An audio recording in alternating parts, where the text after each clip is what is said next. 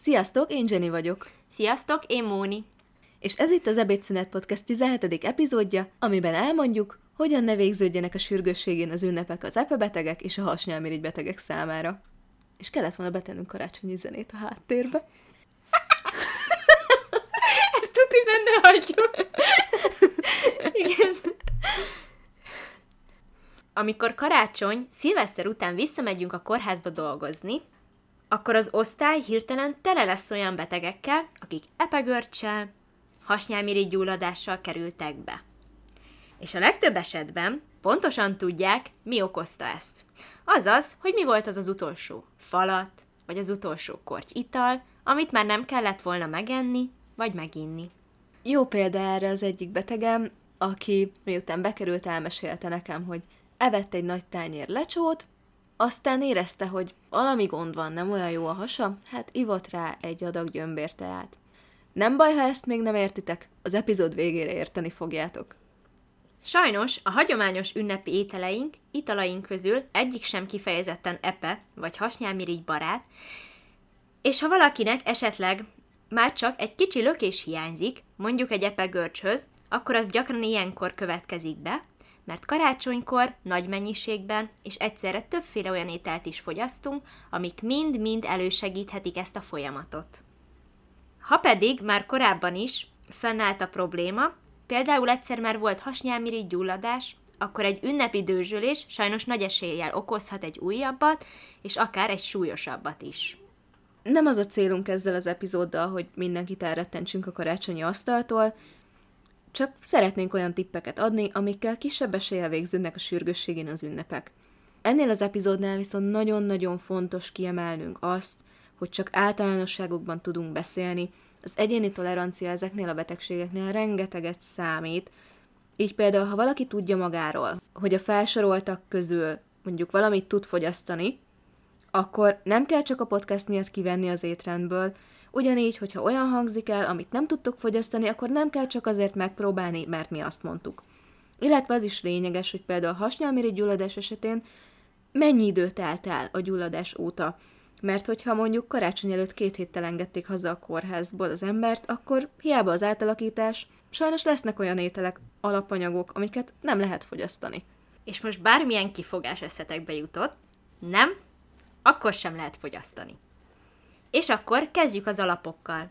Mi az, ami panaszt tud okozni? Ilyenek lehetnek a különböző alkoholfélék, a kifejezetten zsíros ételek, igen, az olaj is ide tartozik, tehát a magas zsír vagy olaj tartalmú élelmiszerek.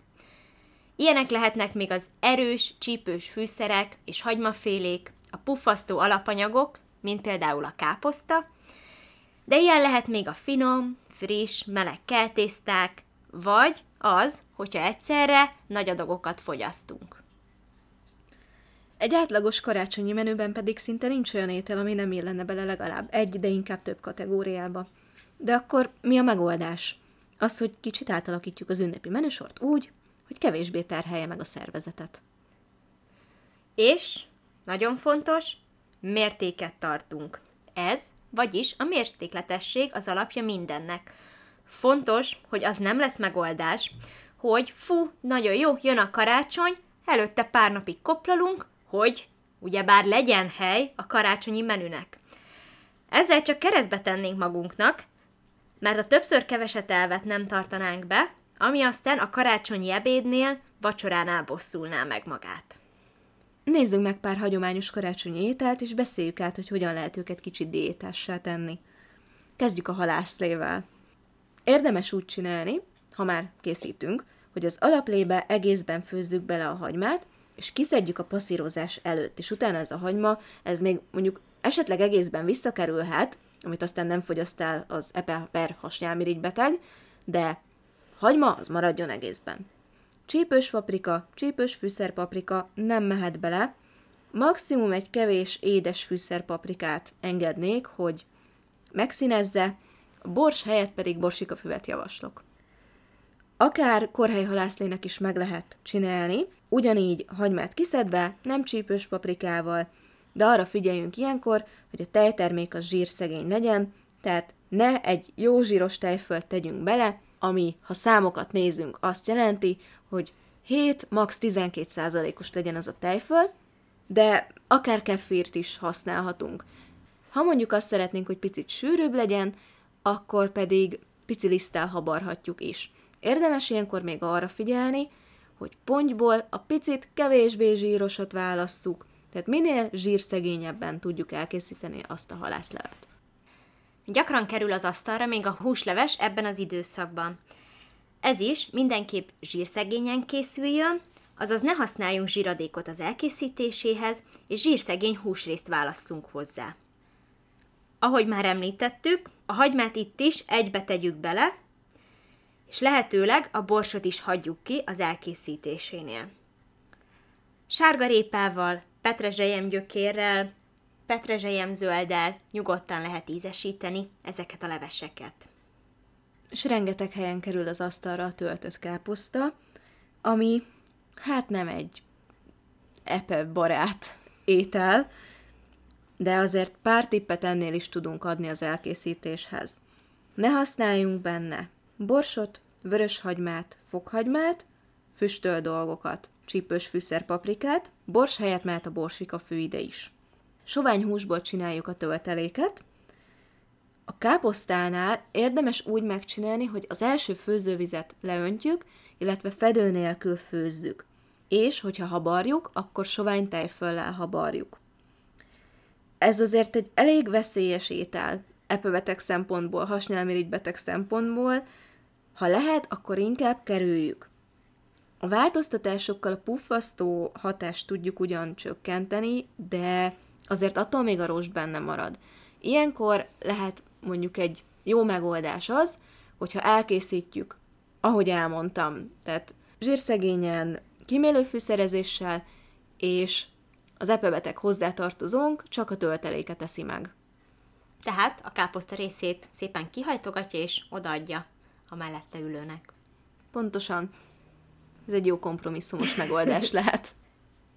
Általában a magyaroknál a karácsonyi időszak az, amikor az évben sokszor egyetlen egyszer az asztalra kerül a hal.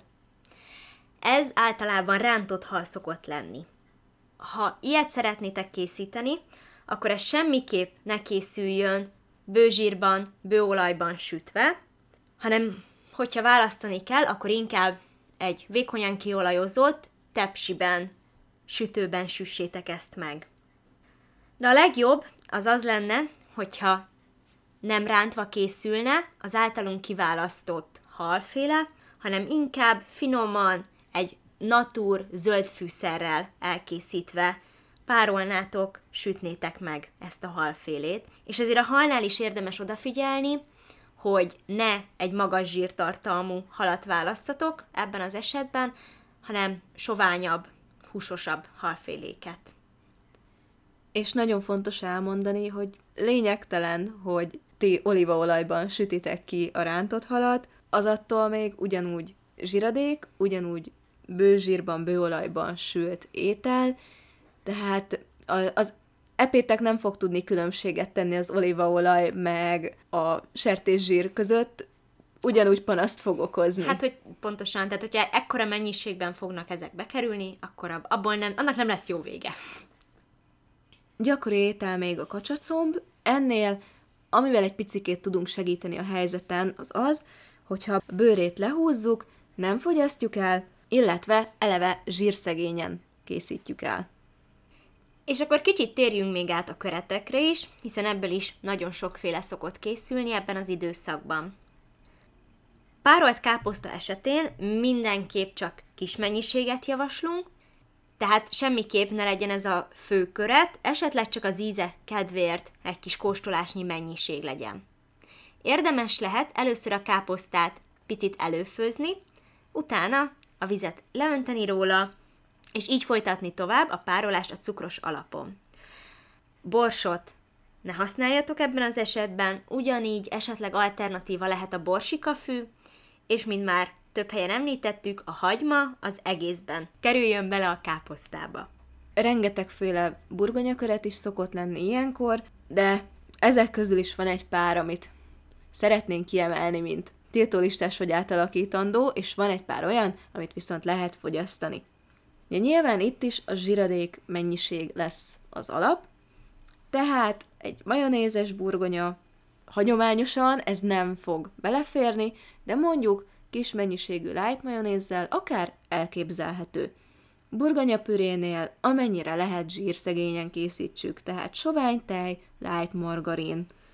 Tehát nem lesznek jók a mindenféle fűszeres vajjal leöntött burgonyaköretek sem, viszont jó választás lehet egy petrezselymes burgonya zsírszegényen, tehát a nyáról eltett, fagyasztott petrezselyemmel elkészített petrezselymes burgonya jó köret lehet. Egyszerű megoldás lehet még, hogyha egy rizsköretet készítetek az ételek mellé.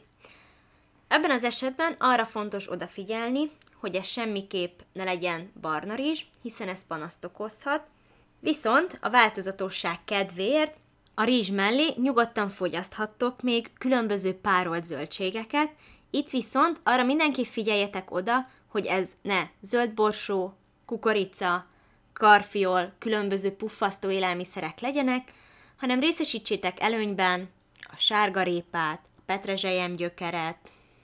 Ha a töltött káposzta mellé kenyeret ennétek, akkor azt azért kis mennyiségben fogyasztátok, és fehér kenyér legyen, ne teljes örlésű vagy valamilyen magvas kenyér.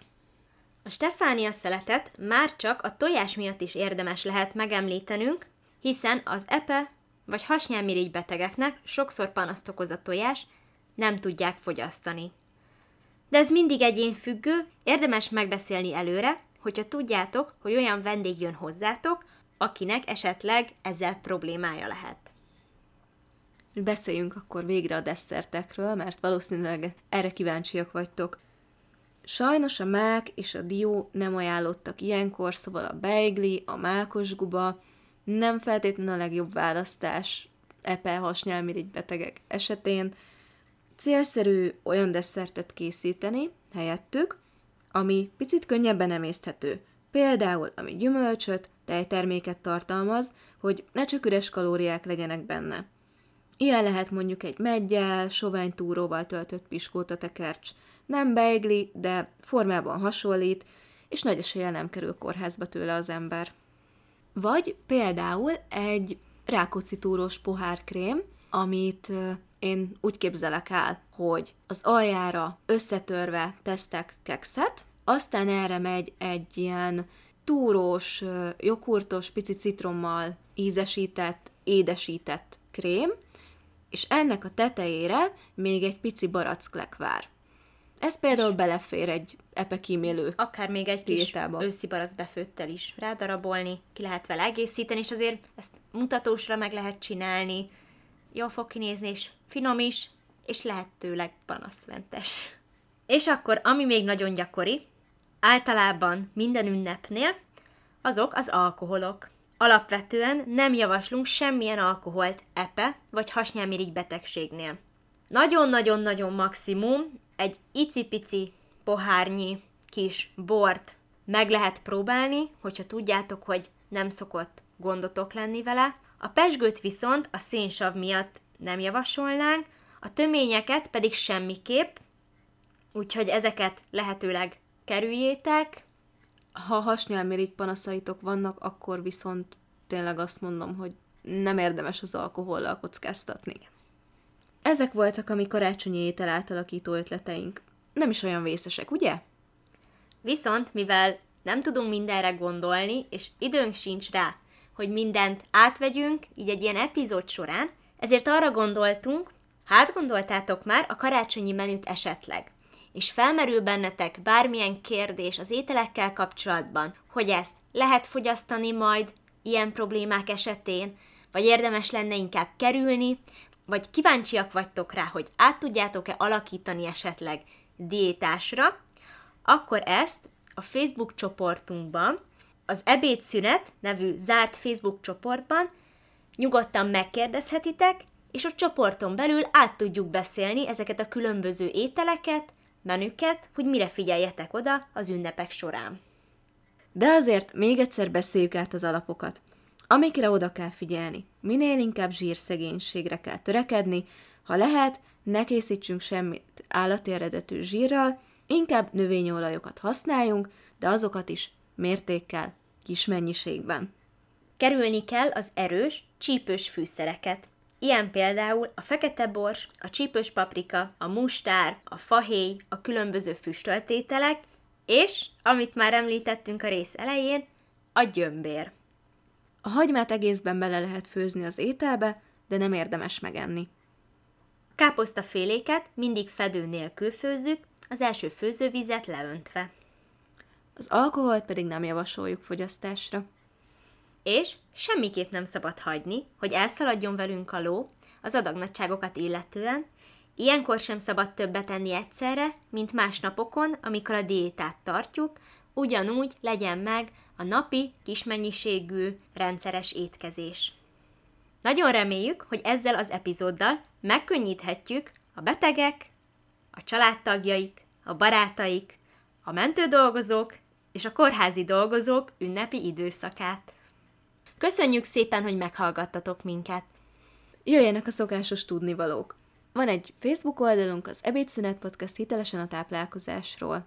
Itt tudtok minket követni, illetve meg tudjátok osztani a különböző bejegyzéseinket, illetve az epizódokat. Ezzel is tudtok támogatni minket abban, hogy minél több emberhez eljusson ez a podcast. És minél több embert megmentsetek a kórházba kerüléstől. Ahogy Móni említette, van egy Facebook csoportunk, az Ebédszünet csoport. Itt három beugró kérdésre kell válaszolni, hogyha szeretnétek belépni, de higgyétek el, megéri, főleg úgy, hogy ahogy Món is elmondta, leegyeztethetitek velünk a karácsonyi menüt.